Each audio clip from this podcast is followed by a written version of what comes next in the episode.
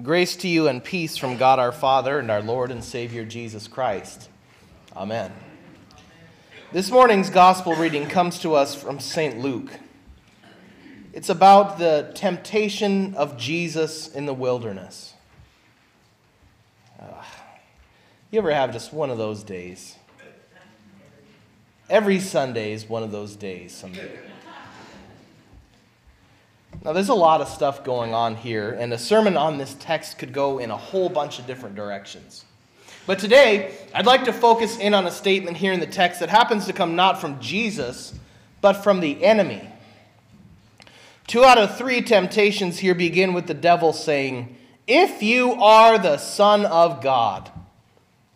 Now, you've probably heard this account before, or at very least the same events in Matthew and Mark's gospel, but here there's something especially noteworthy. In Matthew and Mark's Gospels, the text transitions directly from the baptism of Jesus to Jesus' temptation in the desert. But Luke's Gospel is structured something like this The baptism of Jesus concludes with the Father's words, You are my beloved Son, with you I am well pleased. Immediately following this, Luke begins an extended genealogy of Jesus tracing his ancestry from his stepfather Joseph all the way back to Adam, whom Luke calls the Son of God. This is very significant for a few reasons. First, the Father has just spoken audibly that Jesus is his beloved Son. Secondly, Luke has just demonstrated that Jesus is the Son of God and the new and greater Adam by virtue of his heritage and by virtue of the Father's declaration. Third, it is in this juxtaposed context, in the middle of the desert, that Jesus faces temptation from the devil in his office as the second Adam. So you see, there's a lot at stake here. There's a lot riding on this wilderness wandering of Jesus. Now, I know your Bible reading says wilderness here, but eremu should be translated desert. Why, you ask? Because I said so. Who's going to stop me? Pastor Carl could stop me, but it's a lot easier for us to picture the desert. And I'm not talking about our beautiful desert around here, the beautiful desert that you see in postcards, but in the desolate ways that you see the desert. A deserted place, not hospitable, uninhabitable, suitable for sustaining no life other than plants and animals that fully intend to kill you. It's like the line from the film A Million Ways to Die in the West. In Arizona, everything that's not you is trying to kill you. Jesus is out in the middle of the desert with absolutely nothing after 40 days of having absolutely nothing, being tempted by the devil. The people of Israel wandered in the desert for 40 years and faced a whole bunch of different temptations, and they failed miserably. Moses is gone for a little while up the mountain, and they whip up a golden calf and worship it right after God had just led them through the Red Sea on dry ground, drowned the mightiest army and king on the planet. Epic fail.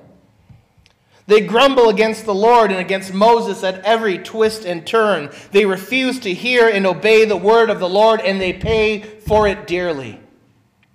Ultimately, this generation of faithless grumblers is prevented from entering the promised land, hence the 40 years. It's a trip that, even in poor conditions, shouldn't take more than a few weeks. So, why is Jesus in this desert facing temptation? Because Israel faced temptation in the desert and failed miserably. Back up a ways, and you see Adam facing temptation too. Although he didn't face temptation in the desert, there was no desert in those days. There was only lush garden. Adam wasn't starving. There was every kind of food imaginable in the garden that would sustain Adam and Eve in all of their needs. There in the garden stood the tree of life, and they weren't even forbidden from eating that one. Only were they forbidden from eating of the tree of the knowledge of good and evil. They lacked nothing. and yet the devil tempts them into wanting more and going for it. Jesus is the Son of God, the second and greater Adam, sent to undo the curse that Adam's sin has wrought upon all of creation. So, again, why is Jesus in this desert? Because Adam's sin had turned creation into a wasteland. Why is Jesus facing temptation? Because Adam gave in to temptation. Why is Jesus fasting? Because, Jesus, because Adam ate the fruit of the tree. So, this is the big temptation of the devil. Who do you think you are? You see, temptation isn't always just leading towards something, it's also leading away from something.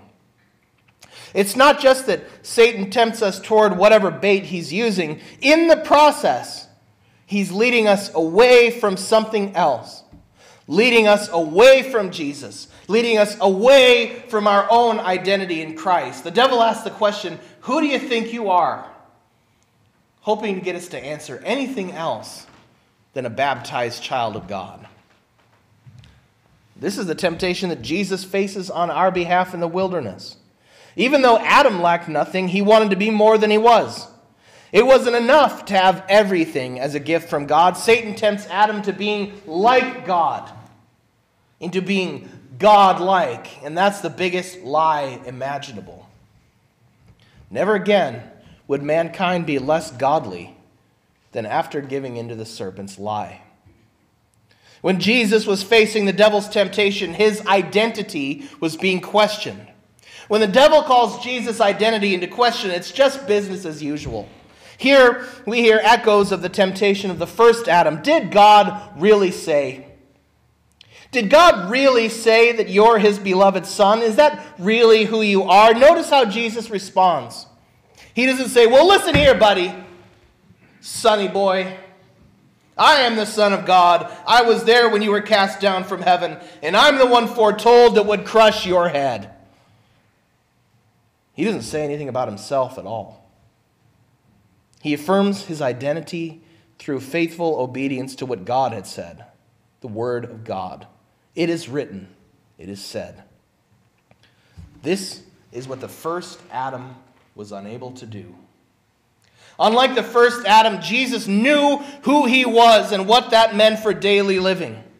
And although he is true God, Jesus is also true man, and as true man, as the ultimate Israelite, as the promised son of Adam, Abraham, Jacob, David, Jesus too affirms his identity according to God's word and nothing else.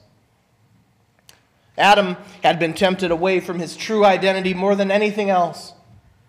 Adam was truly the Son of God. Who was Adam's father? God. And yet, this identity was forsaken in favor of what the serpent was offering. The serpent tries this trick with Jesus, saying, You're not really who the Father says you are. You could be more than that. You're all probably familiar with the term identity theft. Hopefully, none of you have been a victim of it. But if you have, then you'll know the trauma and the pain this can inflict. There are so many dangers present when one's identity is stolen. We work hard to protect our social security numbers, bank account numbers, driver's license numbers. Which reminds me, some of you need to stop doing so many quizzes on Facebook. Stop commenting on posts that seem like a call for fond memories or reminiscing. Why do you think a page you've never heard of is asking what the make and model of your first car were? It's not a stroll down memory lane. That's a common security question for online banking. The devil engages as a form of identity theft too. Although it's far more dangerous and troublesome than just financial ruin. Just as he tempted Adam and Jesus away from their identity as sons of God. Well, he didn't tempt Jesus away, he tempted him in that direction, but it didn't work. He also tempts us to redefine ourselves as all sorts of different things, too. You have been made sons and daughters of the Most High God in holy baptism, and that is your true identity. Paul would later remark in Romans that what you are in Christ has not yet been revealed to the rest of the world, but that is really who you are sons and daughters of God. By faith, you too have been grafted into Jesus' genealogy so that you too are sons and daughters of God. Like Jesus, you continually face the threat and the snare of the evil foe as he tries to create doubts about who you are and how you are to live. Did God really say? Have another drink. What's the harm? Send that text. It's just innocent flirting.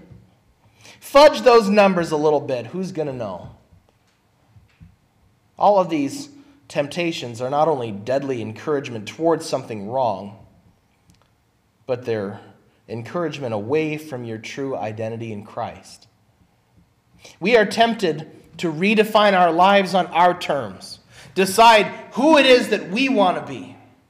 Temptations are not just toward the bad, they are away from the good, away from the good news that includes whom God has created you to be in Christ.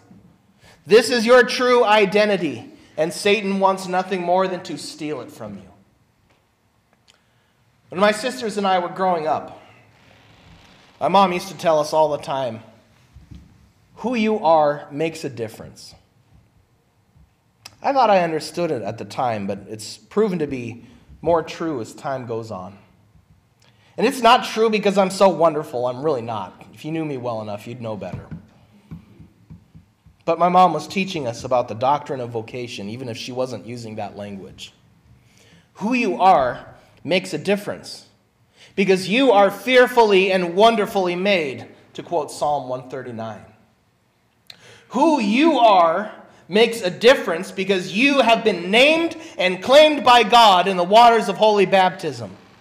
Who you are makes a difference because you have been incorporated into the body of Jesus Christ, and you bear his name and his message everywhere you go.